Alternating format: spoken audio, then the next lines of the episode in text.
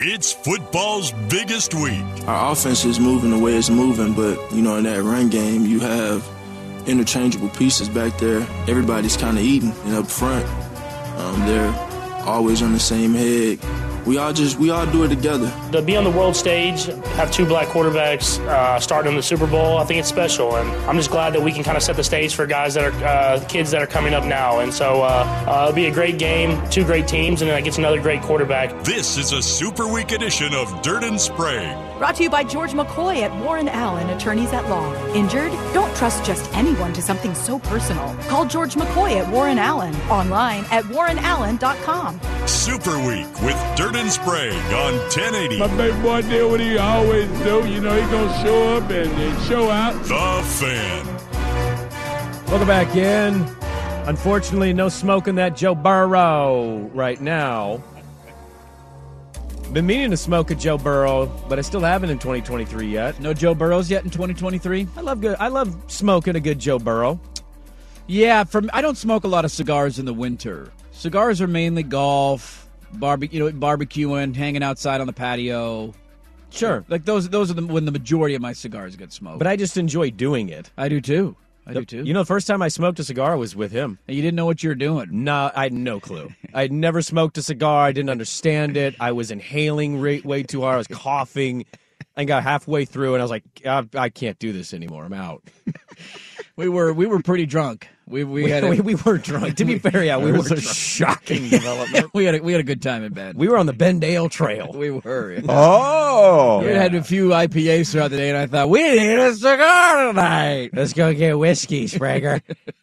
Okay. I think we ate a really rare steak and had a couple of whiskeys and then smoked a cigar. It's as manly of a night as you can have. Sorry, I never got to go on the Bendale Trail, man. To sum up how hammered we are, we ate at what we thought was a very good steak restaurant.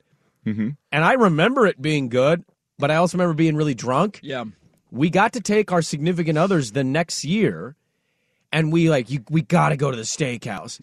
And we weren't quite as drunk. We ordered the same meal, and my wife threw up in the hotel that night. No, mine did too. It was not a meal that aged the same way that I had remembered it. I think mine just wasn't quite as prepared for medium rare, edging on the side of rare steak as she should have been. It was rare steak. I was like, oh my God, this is awful. Our relationship was too new. I hadn't had the ability for 5 years to build up her rare meat tolerance, and now we're to a good spot. Don't pull that. You've given her a good meat tolerance now? A good rare meat tolerance.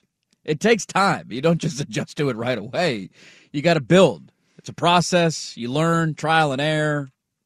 It's a whole thing. You figure out what works for you. I don't even want to know what the air part of that is. I want nothing to do with that. The Super Bowl. Hey, it's this weekend. I'm excited. It's on Sunday. Yeah. There's a good article about how Kansas City built this thing with Brett Veach, who had to step in as they fired John Dorsey randomly. This was a surprise firing years ago. And they brought in Brett Veach, who is the general manager now, and he basically said they had just drafted Mahomes. And he sits down with all these front office people who were still floored that they had just lost their boss. And he basically says, we have to build the team assuming we are paying this dude the biggest of contracts. Yeah. And it's a really good deep dive about how the Chiefs, it was by Albert Breer of MMQB, and it's basically the 5-year plan for the Kansas City Chiefs. And what have they done the last 5 years? Go to the AFC title game every year. It's the Kansas City Chief Invitational. It's a really good deep dive of just how they were able to balance winning while on a rookie deal while also preparing financially to do about it once they, you know, how to build the team once they had to pay Patrick Mahomes. Yeah. And it's interesting. Like, you look on this team, a lot of rookies. 24 of the 53 players are new. I mean, his targets, they're banged up going into this game. Jeremy Fowler of ESPN this weekend on ESPN Radio reported Mecole Hardman's not playing. They won't say it, but he says he's not playing. No, they put him on the IR yesterday. Did they? Out. Okay, I missed that. So they did activate Clyde Edwards-Helaire. Yeah, and they expect Juju and Kadarius Toney to be able to play in this, but it's just it's a really good read in a explaining how you can build a franchise out this way even under this assumption that the guy you just drafted, we don't even need to see him play. We picked him. We trust it. He's going to be the franchise guy. Yeah. Now, what do we do the next 5 years? Voila, here you go. Here's the Kansas City Chief run. Yeah, there's almost a segment that's on top of this about what's going to happen with Philly this offseason, because their general manager and owners have come out with comments this week about Jalen Hurts that we can get to later in the show. But I think, to me, it's a testament. You give the general manager a lot of credit because you got to find guys that are value players in the second, third, and fourth round that can help you win. But I also think it's a testament to what Patrick Mahomes is as a quarterback. Like, we go through this a lot in the NFL, this fear of, with the new salaries and how much you're paying guys, are you going to be able to put a competent roster around them? Like, that's a big fear in Dallas with guys like Dak Prescott. It's a big fear everywhere you go in different NFL markets. If we pay X $40, $45, $50 million a year, are we going to have enough? Is he enough to lift us over the roster shortcomings that are going to come from that? And I think Mahomes is the prime example of, in this situation, is a prime example of him being head and shoulders better than the rest of the NFL, because they lost Tyreek Hill, who for a brief period in time this year looked like he was going to shatter receiving records until his quarterback brain melted after his fourth concussion, right? When they lost Tyreek Hill, there was a legitimate week or two in NFL discourse last offseason of, how are they going to replace this? Is Kansas City going to be okay? Are they going to survive? Tyreek Hill was their deep, explosive weapon. Like, how are you going to possibly duplicate that level of production? And here they are. They went 14-3. They hosted the AFC title game. They won the AFC title, and they're back in the Super Bowl. And I think a lot of that goes to Mahomes. And this is why I was so impressed with what he did in the AFC title game. Not only was he playing on one leg, he was under siege for a lot of that second half. But on top of that, he lost two of his top wide receivers in that game. I mean, he was playing essentially with his, third, fourth, and fifth wide receivers at that point. Tony got hurt. Hardman got hurt. Now we know he's not going to play in the Super Bowl. He still has Travis Kelce, which is a great weapon to have. He's the best tight end in the NFL right now. But to me, it's a testament to a general manager who was hit on some of these borderline draft picks, especially on the offensive line to help Mahomes out with some of these later draft picks. But also it's Mahomes who, to me, is kind of foolproof no matter what happens to him around him on the rest of that roster. He's going to be able to lift you up. The accountability part of that position is one of the more underrated parts of it. And what I mean by the accountability, it's not stepping to a podium and saying, oh, I didn't play well, or, oh, yeah, I threw a pick, or, oh, it was a bad read. It's what we talked about with Brady and Belichick, and maybe we have this with Reed and Mahomes. I don't know how long this is going to last, but it's been going 5 years now, and they might cap it off with their second Super Bowl. I think what you can see is this is why I'm not a big Aaron Rodgers guy. Obviously, the talent speaks for itself. He's a league MVP. He's probably, or if not the greatest thrower of the football. The mechanics, the touch. It's why you love him, right? It's why he's your GOAT. Mm-hmm. I don't like him because I don't think his personality type is leadership quality. I don't think it's... If I was to have a quarterback, it would be more in the nature of Mahomes, Brady. Guy that allows coach to be coach. Not, let me trounce all over you, be Kyler Murray, and undress you on national television. And look, Tom Brady had moments where he was caught on camera screaming at a Josh McDaniels or a Bill O'Brien or throwing an iPad. That's not what I'm talking about. It's the stuff that you don't see that you can tell is evident when they play, and that's being able to be addressed in front of the team. It's the coach being able to pick on your weaknesses, meet with you, talk to you about how you need to get better even though you're already great, right? Those are things that Patrick Mahomes, those are attributes that Mahomes seems to have, and it's what makes, I think, some of these players separate from the others is the ability to say, I want to be coached. Whereas some guys, I think, say they do, but in a lot of moments, they push back, and they don't because they're great. And I just think it takes a special kind of personality type. And it appears that Mahomes has this. Yeah. And he explains why you got Kansas City 5 straight years at this stage. Well, you got something similar like that going on in Denver right now, where their new coaches basically had to come out and say no personal quarterback coaches are going to be allowed in the building. Like I think some NFL quarterbacks have turned to a certain extent almost into, like, I don't know, Too diva. Yeah, diva's probably the right word. They are. Like, you think of high school, big-time recruits coming out of high school and going to college. A lot of them struggle because they're coached and they're criticized for the first time in their lives. And they're told their entire life leading up to that that they're the best, you're the best, you're going to be in the NFL, you're going to be in the NFL. And then you get to college and it's like, wait a minute, this guy's putting me on the bench, he's riding me hard in practice, he's criticizing me in film sessions. Like, what the hell is this? Some guys have the demeanor and the mentality that can handle it, and some guys don't. And some guys will run from that level of coaching, that kind of challenge. I think you've seen that with a lot of quarterbacks in the NFL, where Russell Wilson, to me, is a prime example of this, a guy that he hires his own coaches, and I guarantee his own coaches are probably telling him what he wants to hear. He's not getting criticized left and right. You're not paying somebody to criticize you and tell you how bad you are and where your weaknesses are. I think it's a lot of positive reinforcement, and so to have a coach and a quarterback that's willing to take that level of teaching, I'm with you 100% on that. The other part of it, too, is, and we see this all the time in the modern game with these quarterback contracts, you have to find a way to build an offensive line. Speaking of Russell Wilson, it was the biggest issue that faced them when they paid him in Seattle. They had an elite offensive line, an elite run game. Now you're paying him $35 million. What don't you have anymore? You don't have much of a run game, and you don't have an elite offensive line. He's running for his life. You look at what Kansas City has done. I mean, you make the move. You get Orlando Brown to be your left tackle. You get Joe Thuney from New England. That was a nice pickup. And then you had two draft picks in 2021. Creed Humphrey, who's your center, I think he was a third-round pick. And then Trey Smith, who's your right guard, was like a sixth-round pick in 2021.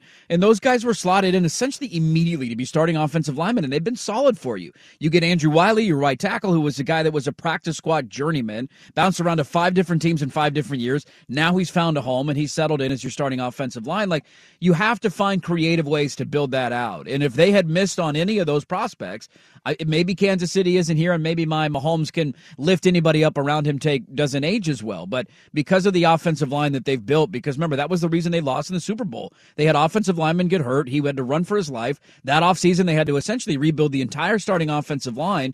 And in the last 2 years, they've gone to the AFC title game, a game they were damn close to winning in overtime last year. And then this year, they won the game, and they might go win another Super Bowl. We had yesterday, it's not Patrick Mahomes, but Jalen Hurts did his media stuff as well. Yesterday's big media day for the Super Bowl. We got more on this coming up today. But I want to play this because we talk about being wrong and quarterbacks, are they the right guy? You mentioned Jalen Hurts. If they win, you know, Jeffrey Lurie basically said, he's our dude. There's no doubt we're going to pay him. And I'm happy for Jalen Hurts, genuinely happy. I think Jalen Hurts, he might not be Patrick Mahomes, but he does work well with what they are. Mm-hmm. And we'll see what they do in the Super Bowl. There was a media member, I don't know if you'll be able to hear this, there's a media member yesterday, and I'm assuming this is a Philly guy, tells Jalen Hurts, I didn't think you could do this. And I love that we don't get this normally at these podium sessions.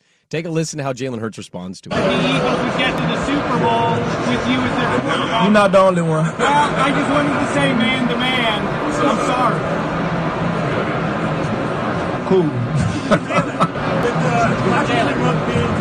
I'm sorry. Cool. Cool. Hey, I was wrong. You're amazing. Cool. Thanks, man. I think it just speaks like, I don't care. We've had to do that a lot on this show over the last year. Geno Smith, Bo Nix, a lot of apologies. Jalen Hurts was one for me. A lot of apologies. I always feel like athletes would love that a little more, and maybe some would. I think they want that chip on their shoulder to remain. I think they want you to continue to doubt them and criticize them. Well, because there's still people that don't buy Hurts as a franchise guy, which that could be a conversation today, tomorrow, one of the shows this week of like, what does it mean for him to win the Super Bowl at Philadelphia? The quarterback, you mentioned the quarterback gets all the flowers. And They win. It's going to be all about Jalen Hurts, which will drive me nuts, but he will be the center of attention. He will. He will be. And Philadelphia will debate and talk about how much should they pay him, and he's the franchise guy, and there's no debate now. It's his job, and there's nobody else to even consider for it. And that's the way the league is built for it. But I just love that a quarterback is being told, hey, I doubted you.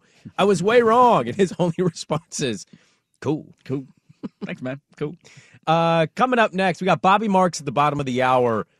Never has something felt so far away as it was last night. That's next. LeBron James could break the NBA all-time scoring record tonight against Oklahoma City on TNT. 36 points away. Kevin Durant reacting to Kyrie Irving being traded in the most typical Kevin Durant fashion.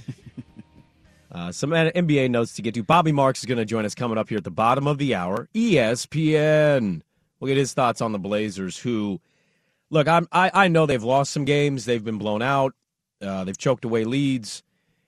I'm watching last night, man, and It's not that I had title aspirations whatsoever for this team. I wasn't even 100% certain they'd make the playoffs. I think my prediction was like a game above 500. Never, I don't know how long it's been since I felt they were that far away from a championship than what the Bucks did to them last night. It was like 4 minutes into the game, too. Like it wasn't even like they let him hang around. It was immediately a double-digit deficit, and I don't know if Portland ever got it within single digits the rest of the game. So what metric or computer systems told DraftKings that was a 4-point spread? That line made no sense. That was the easiest bet I've won all year. Yeah, I don't. No sense. Four? They were down 24 for most of that game. Well, they were scrapping a clock, and Milwaukee was turning it over a ton. It was like they weren't fully engaged yet in that first half. I felt like Milwaukee allowed Portland to stay in it as much as... They stayed close to like within 8. And Giannis was making stupid fouls. He only played like 10, 11 minutes in the first half. Yeah, thanks for nothing, Giannis. I bet your damn point total over. And you picked up 5 fouls and only played 23 minutes. And he still was 2 assists shy of a triple-double. He still had 24 points, 13 rebounds, and 8 assists in 23 minutes. Well, but I know people would respond and say, well, guys, Portland doesn't have any bigs. Nurkic isn't playing. And they didn't hit their perimeter shots. And I would respond with, Milwaukee didn't play a clean game either, and they trounced you. They played one quarter. The third quarter, they got serious. Budenholzer or somebody over there said, hey, let's buckle down and take care of this thing, and that was it. It's also another reminder, too, of the situation that you're in your lot in life, and that is when you play a good defensive team, and Milwaukee is a very good defensive team, with Jrue Holiday and Giannis, especially in the starting lineup, they have the ability to take away your strength. And your strength is Damian Lillard. And they bottled him up for essentially 3 quarters last night. I mean, he got going a little bit in the second half, mostly from the foul line. I think he ended up hitting 12 free throws on the night. But he had a really off shooting night. He hit the one from half court that was a lot of fun. But it was a slow shooting night for him because Milwaukee was trapping him. They were getting the ball out of his hands. And it becomes a challenge of, hey, anybody else want to do anything? Anybody else? You and your one-on-one matchups and your wide-open looks. Anybody else want to make a shot? Anybody else want to try and help the team? And the answer last night was no. Jeremy Grant was terrible. Couldn't make a shot to save his life. Anthony Simons had a very quiet 21 points. I thought he was aggressive and he had good takes to the hoop, but he couldn't buy a three. Couldn't buy a three. He was 1 of 5 from three. And so he just he had nothing off the bench. Yeah, if Shaden had a really bad night. This team doesn't make threes and space the floor. I think Lamar dropped the stat. They were 0-10 or maybe 0-11 now when they make fewer than 10 threes as a team in a game. Oh, yeah. I mean, they're perimeter-oriented team for sure. I saw this on Twitter from Chris Lucia. I hope I'm saying that right. He put out a random factoid that I saw on our show Twitter account. It was like Damian Lillard's bench basically his entire career in Portland. And I think the best year they had on a points-per-game average is the 16th best bench in the NBA. Every other year, it's like 23rd, 24th, 30th, 27, 22. It's like he never has a bench, and I think it's the tough thing is to watch him in games like that where 28 doesn't cut it. He needs a little more from other guys in those moments, and unfortunately, you weren't going to get it against them. I mean, Giannis and Brooke Lopez combined for 22 rebounds. You had 28 as a team. 2 guys. Damn near single-handedly. At one point, they were out-rebounding the Portland Trail Blazers. Your starting center, who I love, Drew Eubanks, is a lot of fun. He had 4 rebounds on the night. I mean, that's a horrific matchup for him. He was caught on he was mic'd up last night. Yeah, and he was talking to John Butler. About and taking a charge. Yeah, he goes, hey, you got to take a charge against Giannis? And Butler kind of just stares, and he's like, yeah. And then he didn't. Because it's Giannis. He did posterize Joe Ingles, though. He did. That was a nice little guy, old white guy who just had ACL surgery and can't. Former Blazer legend, Joe Ingles. Absolutely. I'd still rock an Ingles jersey. I put up a poll question here, and we'll ask Bobby Marks how he feels about this. And I know I do ridiculous poll questions on the Blazers, and I love when you guys tell us this is stupid. This is a dumb poll. Are the Blazers within 3 years of reaching that potential? Because they're not even the best team in the East, by the way. They're second. And so I'm just holding them up as the poster child of title contender. When you say title contender in the league, you would probably look at a picture of Giannis and the Milwaukee Bucks. Just 1 or 2 years ago. Portland's plan was not to be that this year. We know that. But their plan, if you were to ask them, it's we want to be that in 2 to 3 years. Sometimes it isn't always easy to see. What is that old saying? See the forest through the trees? Yeah, that works. Are we with do you see a scenario? I'll put up a poll question on this. Within 3 years, can we get to the Buck level in the NBA? Yes, possibly. No, hell no. I answered possibly. Yeah. And the only the yes, you would have to have a Giannis on your team, and Giannis is one of one. There's only one of him. He's dominant. He's the best player in the NBA, and you don't have that. Damian Lillard is great. He's not Giannis. The reason I answered possibly is because you have assets, especially after this season when the Chicago pick gets figured out. They got to figure that out so they can trade multiple first-round picks. But you have assets to make an all-in move. And if you made an all-in move, possibly you could get there. What if I told you Jake Fisher said yesterday on a podcast, our good friend Jake Fisher. Yes, friend of the show. That the talk around the league is that Josh Hart being an interesting piece for teams is mostly coming from Portland. The only team right now that seems to be interested, according to Fisher, is Cleveland. Aha. Uh-huh. What if I told you the scenario where Nurk and Hart are back after the deadline? Well, that's going to be a failure of a trade deadline. That would be horrible. There's because Hart's no dressing and putting lipstick on that pig. That is that's an atrocious trade deadline if both those dudes are back. You have to get out of the Nurkic contract. I don't care what you have to give up. You have to get out of that deal. I'm telling you, I don't think that's coming until the summer. It might not. And as long as it comes in the summer, whatever. I can deal with a couple more months of watching him play. He is not the long-term answer at center. You need a massive upgrade there. We've tried that experiment. It's not working. You gave him the contract because of weird stipulations last year.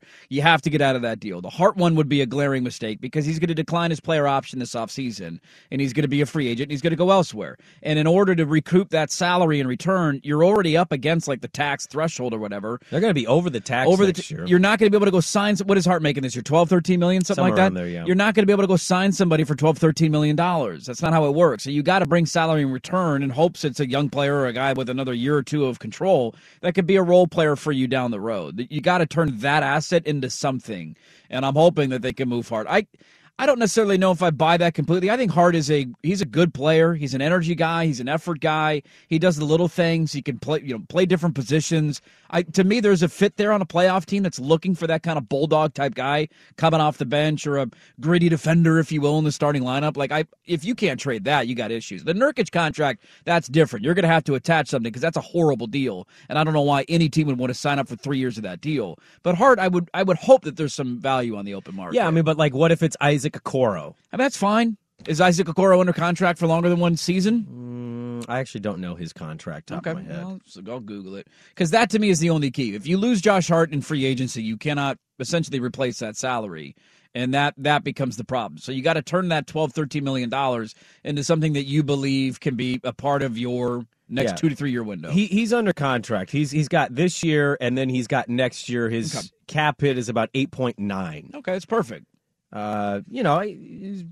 Sure, it's not a game changer, but not the greatest move, but not a bad move to take. He's 22. You got a future asset for in a year that you're not winning anything. Maybe they make the playoffs, maybe they don't, but you're not winning a championship this year. Yeah. And so I think the goal at the trade deadline, as much as I would love to see the big swing, it's not going to happen in the next week or in the next 2 days.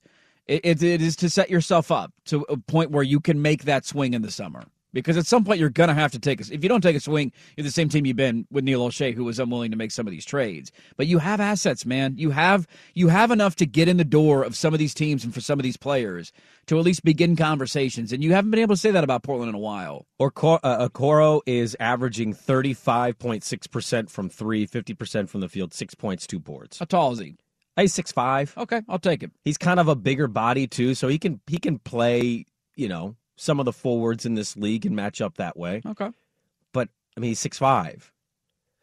They're not big.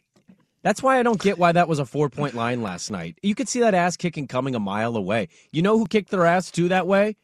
Orlando. What is Orlando? Tall. Big, tall teams. Not a good matchup for this one. Let's go get Mo Bamba. He's punching Austin Rivers in the face. Yeah. I mean, I like the idea of it. Why would Orlando want Nurkic? I wouldn't understand that at all. I wouldn't either. The Nurkic contract, it's atrocious. Yeah. It almost feels like a negative asset. Bobby Marks, ESPN, he covers the NBA. He has a good read on front office stuff. We'll get his thoughts on the Trailblazers. We'll dive back into the Super Bowl. We got the mail sack at 8:15 and some college football notes to get to as well. Dirt and Sprague back with Bobby Marks on 1080 The.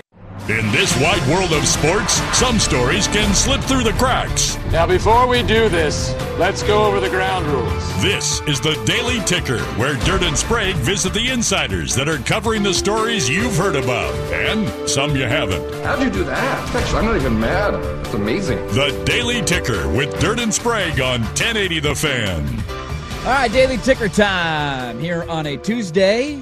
Let's talk some NBA, shall we? The NBA trade deadline's in 48 hours. Will Portland do anything? We had a big trade over the weekend. Lots to discuss with our good friend Bobby Marks, ESPN, NBA front office insider at Bobby Marks 42 on Twitter. Be thankful there was not a major trade in the NBA this morning, so we're good to go with Bobby. Bobby, I'm not going to ask you about Kyrie because I'm sure you've probably been asked about that 1,000 different ways over the last 2 days. Let me ask you this. We were just asking the question to our listeners. Portland played Milwaukee last night, and it was not competitive. It was not close. Sure. Milwaukee showed us what a championship caliber team looks like. Does Bobby Marks believe Portland can get to that point in the next 2 to 3 years? I think you can, but it's going to probably take sacrificing some of the players that you currently have on your roster and maybe some of the players that you've drafted within the past year. I think that my big question with Portland, and I said this in the offseason, and I said it when the season ended, is that what they're trying to do and what they're trying to accomplish is, you know, retool a roster around a franchise player in Damian Lillard, and that is hard to do, guys.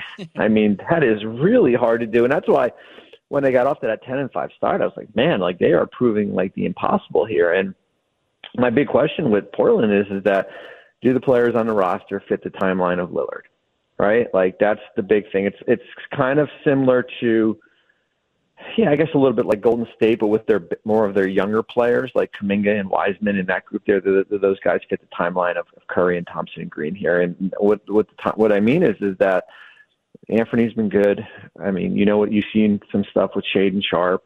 I think his upside is huge, but do those guys fit with where Lillard is right now at this stage of his career? And if they do, if you think they do, then how do you get better, right? Like how do you, because the likelihood is that you're going to have to pay Jeremy Grant big money. You know, Josh Hart's going to be a free agent likely. You know, he could be moved in the next 48 hours. We'll see.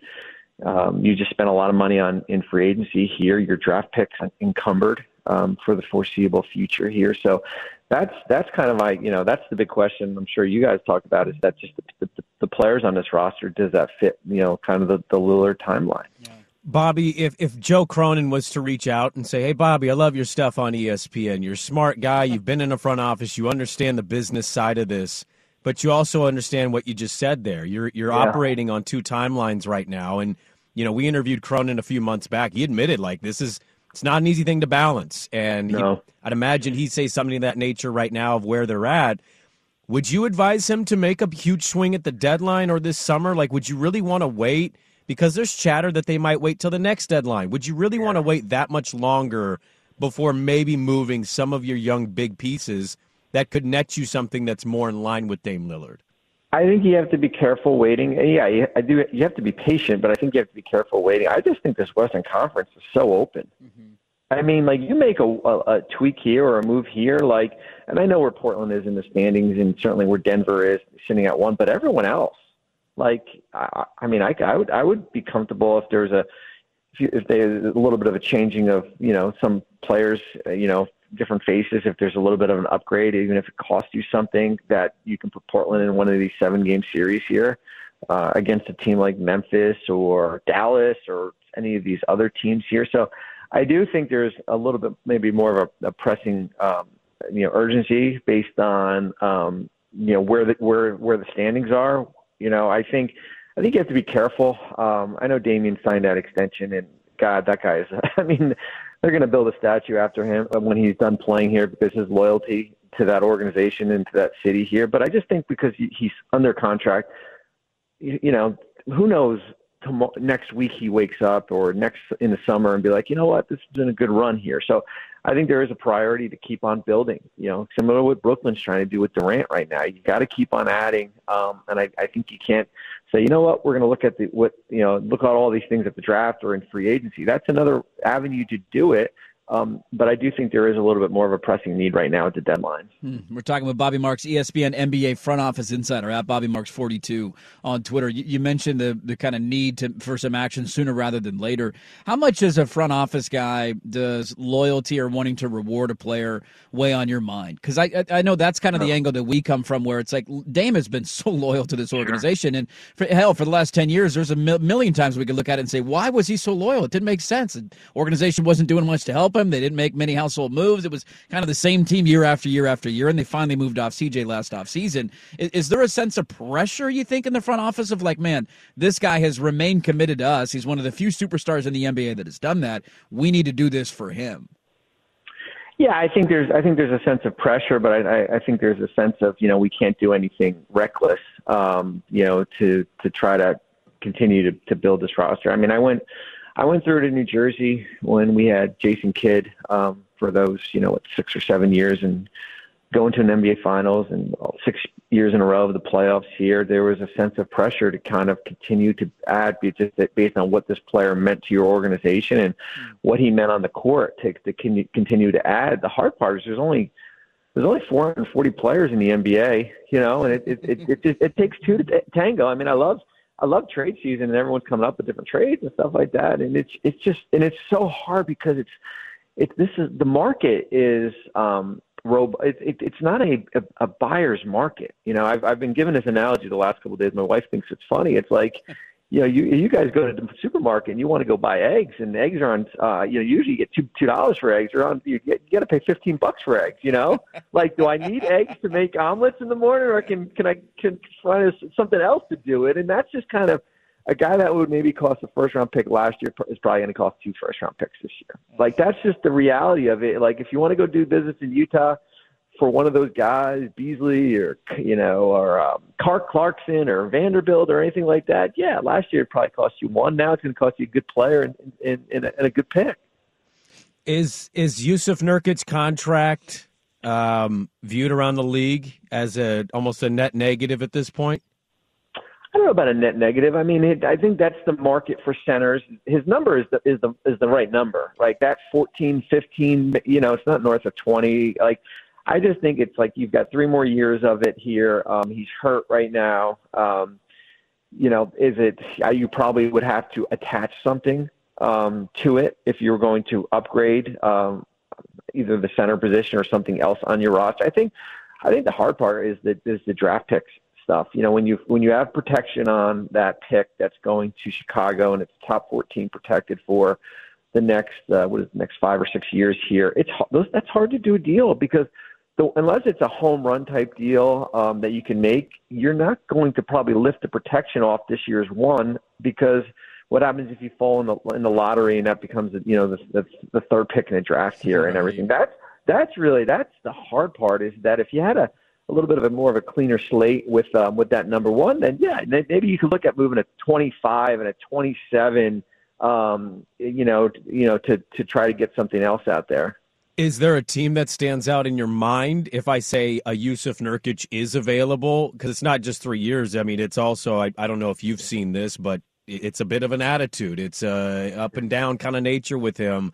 Is there a team that stands out that might be in the market for that? Because we don't get a lot of whispering here in Portland. They don't leak stuff here to very many people, if any. Sure. And so I'm more curious, like from your standpoint, is there a team that stands out that might be willing to take on that salary that needs a center? Well, I mean, the teams that were willing to take on it, whether it be San Antonio or Charlotte or teams like that, that's where you have to probably attach something to it. Like, is he a replacement for Jakob Poeltl if they think he can leave? And but what do you got to include there? And the other thing it's hard too, guys, and you guys know this, is that where you are financially, right? Like, right, you're 67,000 below. I mean, you're basically scrapping coins under the sofa to stay under the luxury tax here. And I don't see them, if you got them taking back another $1 million in extra in contracts and going in that luxury tax year. So it's a little bit of a challenge. I think if he had another year left on his contract, it's probably easier to move. But when you have when you have 3 years left on his contract, it presents, not untradeable, but it presents a challenge. Can you go back, Bobby, for a moment, because you had mentioned that first round pick that is, yeah. it has protections on it. Like a lot of that is like CBA minutia to us. You read it, sure. You're like, okay, I get it. It's Portland's pick, but it's kind of not Portland's pick. It's got to go in a certain territory. Like, so explain sure. what, because I've also read it was a bad deal from O'Shea to like handcuff the new general manager, Joe Cronin, with the protections that he put on it. There's also a way that they can lift the protections if they wanted to make a big trade. So just what is happening and how does that all play out? Yeah, so basically how the league works, you can't trade picks, first-round picks in back-to-back years. You're not allowed to do that. You have they call it a seven-year window, right? So you basically have from 2023 to 2029, right? That's the only pool of first-round picks you can trade, and that pick that's going to Chicago is top 14 protected, for the next 6 years here. So when you look at it, like, well, how can I trade a 2025? Well, wait a minute, there's protection on there. It's contingent. There's if Chicago doesn't get it, it's a rolling over pick. Like there are ways to do it. Like you could say, you know what, we can go out and Kevin Durant's available, for example, right? Like all of a sudden Kevin Durant becomes available, and we want to move Shaden and Anthony and whatever to make a deal work here. Well, we're going to lift the protection off. Chicago's now is going to get an unprotected one. And now we're going to trade Brooklyn at 2025, at 2027, at 2029 first, unprotected here. Like there's ways to do it.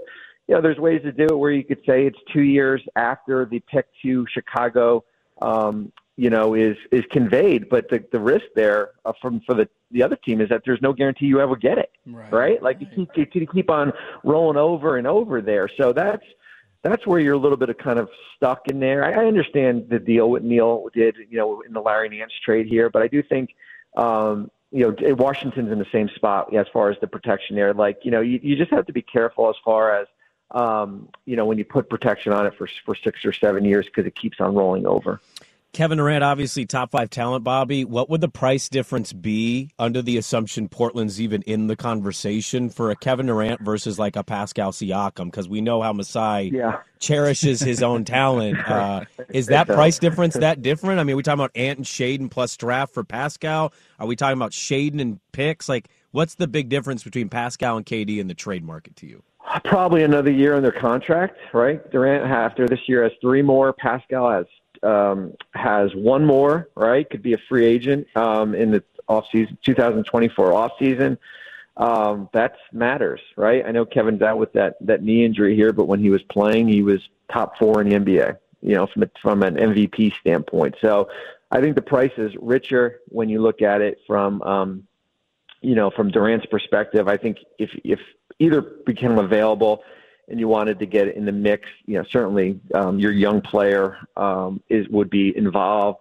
It's a matter of like, what else, right? Like, the protection, hey, if Kevin Durant became available and you were Joe Cronin, you can get him. Yeah, you're lifting the protection on that Chicago. You're basically going all in because that's the guy that fits, as I said earlier, kind of the timeline where Damian is. Mm-hmm. Yeah, well, hey, it wasn't a lot of encouraging news there, Bobby, but you got me excited at the end. And that's all that I can ask. He got you excited for a trade we haven't even heard exists. It could happen. Great. You never know, all right? You never know. Bobby Marks, ESPN NBA front office insider. We love talking to him. At Bobby Marks 42 on Twitter. Go give him a follow. We could do this for hours. Thanks, as always, for the time, Bobby. Hopefully we can catch up again soon. Thanks a ton, Bobby. Yeah, appreciate it. Thank you. There you go. Bobby Marks of ESPN. ESPN.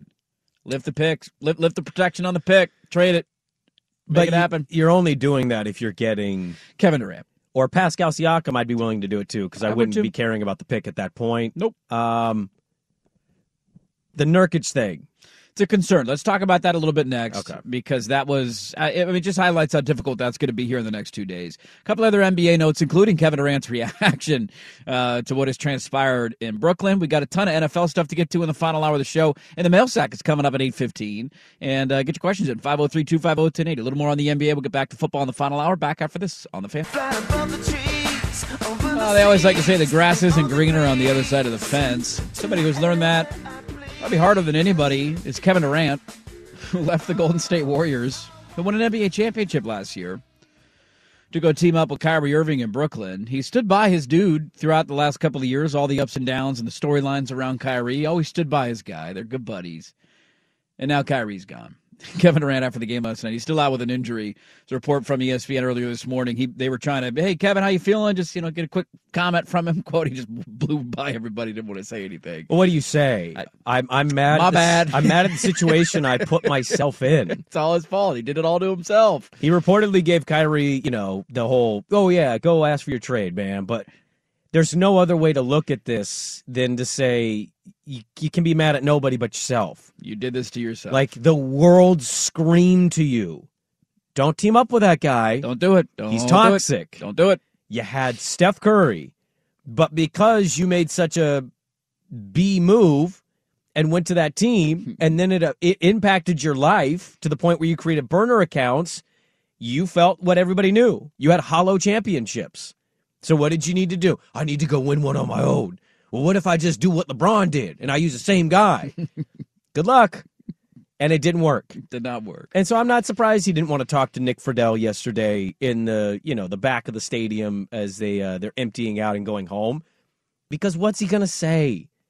Hey, I'm mad at the situation in which I created. Like, that's what it was. That's what it is. Maybe they'll be a good team. I actually think they had a good little trade for that. I don't feel Kyrie's particularly valuable, and I think they got good role players.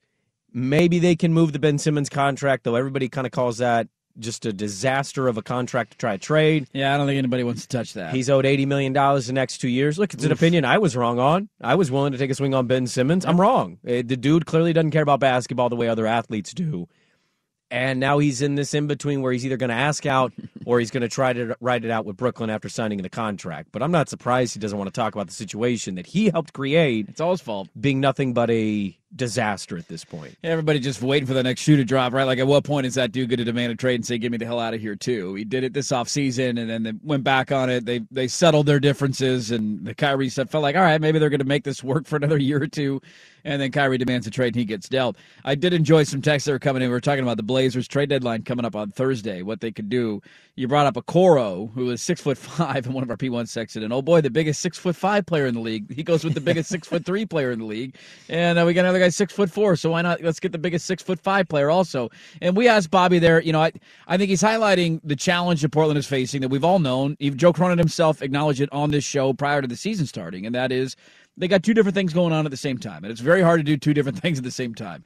You got to go all in one way or the other, right? And it feels like more and more they're going to go all in on let's build around Damian Lillard. That is where my money's – at least I'm hopeful that's what they're going to try and do. They're not going to trade Damian Lillard in the next year unless he demands a trade. But if you don't trade your other two young assets, I don't know if that is they're doing. No doubt about that. I also am not – I as much as I wanted as a fan, I'm not putting that level of expectation on Joe Cronin in his first trade deadline as the full-time GM. Because is Siakam, I think technically, well, it's a full-time. Yeah, full-time, right. Yeah. He was interim guy last year. Yeah. Is Durant available right now? He hasn't demanded a trade. Like Stephen A. says he is. Okay. He hasn't demanded it. It hasn't leaked yet, but he says Boston's calling on it. And I would hope Portland's calling on it too. Yeah. If I'm Brooklyn, I'm probably not making that deal right now. You can get better trade assets in the summer, I would imagine. When rosters situation's a little bit different, see what you got in the playoffs. Maybe they go on a surprising run. Maybe KD and role players is enough to win in the East. I don't understand why, unless he demands it, why you would trade him right now. He's got 3 years left on his contract. So I'm not putting that expectation on him at this deadline. I will by the time the summer comes around, like, hey, now it's time to ask or get off the pot. You got to figure this out. But not encouraging stuff there from Bobby on the use of Nurkic contract. Well, I know this is an obvious answer that I would imagine I can hear Blazer fans screaming in my ear. What if I told you they didn't make a big move in the summer and they were willing to wait to the next deadline? Yeah, then you're starting to lose me. Cronin deserves the benefit of the doubt. I'm not punishing him for the sins of Neil Olshay. He deserves a little bit of time to figure this out. But if you go through a full offseason without another big-time move and you're just, hey, let's try this again, yeah, you're going to start losing me. By the way, last night you brought up one of the listeners said, hey, another biggest 6'5" guy in the league type player, the way we talk about Gary, he's the biggest 6'3" in the league.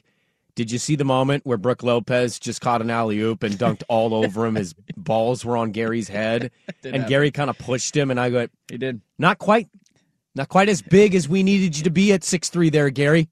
You needed you to be a 6'10, 6'3 guy. 6'3 does not stretch to 7'1. Also, Chauncey Billups asked by Meringue why Nazir Little's not playing, which is baffling. And he says he's not consistent enough with his shot and his defense, and I just wanted to say, how's Shaden doing on that? He was 0 of 6 last night. How is he on defense? Horrible. Like, you know, I'm a Shaden guy. Yeah. But he's a 19-year-old rookie. He's horrible on defense. And I like that he's playing. But don't play that dude 20 minutes and then not play Nazir Little and then cite consistency problems for why Naz isn't playing and not care about him for Shade. It's ridiculous. It's a whole other lingering issue with this team. I don't think they have a good coach. I don't think they do. Personally, either. I don't think they have a good coach. Yeah. I mean, it's clockwork. You turn on a game and you can be 10 minutes late to a game. And before you even turn on your television, you just bet money in your head. Hey, I bet they're down by double digits. Let's see if we can dig ourselves a hole in the first 5 minutes of this game where we give up nothing but layups on the other end. We're chucking up threes and not making them, and it's like, well, shots just aren't falling tonight. Well, there you are. You're down 13-2, and now you got to dig out of a hole. Yeah, but I hate that. It's always this easy. Shots aren't falling. Yeah, because Milwaukee plays good defense. You're getting shots, but they want you to shoot some of those shots, man. It's a whole other issue this offseason you got to figure out. I was told last night that Dame Lillard years ago, I was talking about Jrue Holiday. And I just feel like Jrue Holiday plays really tough when he plays Dame. This goes back to the Pelicans days. He torched Portland last night. And he's a big body dude, right? Kind of what you would want next to Damian Lillard. A good defender, yeah. Well, like a good size guard who's a good defender and cares about that side of the ball. I was told last night Dame wanted them to go after Jrue Holiday years ago, and Neal just, no thanks. I mean, we got C.J. McCollum. Why would we want Jrue Holiday? Defense doesn't matter, Brandon. Don't you know that? I still think we're being reminded. I know Joe's in that spot. I still think we're reminded, and we are now, especially with the pick protection crap. We're reminded how truly awful he really was, which might inspire a segment, biggest fraud in Portland sports scene. He might have to be in the top 5 of that list. We might have to get to that next week when things are slowing down after the Super Bowl. It's just another reminder of where we're at. But Portland lost last night in blowout fashion, never really close. And the Milwaukee Bucks showed you, hey, this is what a championship team looks like. Portland is a galaxy away from that, and now we'll see what they can do in the next 2 days. We'll have a little bit more on the trade deadline, obviously, tomorrow. Kevin Pelton's going to join the show at 7:30, so we'll see what his thoughts are on the Blazers, the deadline, and all that. And then we'll see if any action takes place on Thursday. But that's enough hoops for today, all right? Let's get back to some football stuff. I got some college football notes for you in the final hour, including a hilarious contract that was given out to an offensive coordinator that we need to talk about. Our buddy Bill Connolly came out with an interesting ranking on ESPN. That I would like to discuss.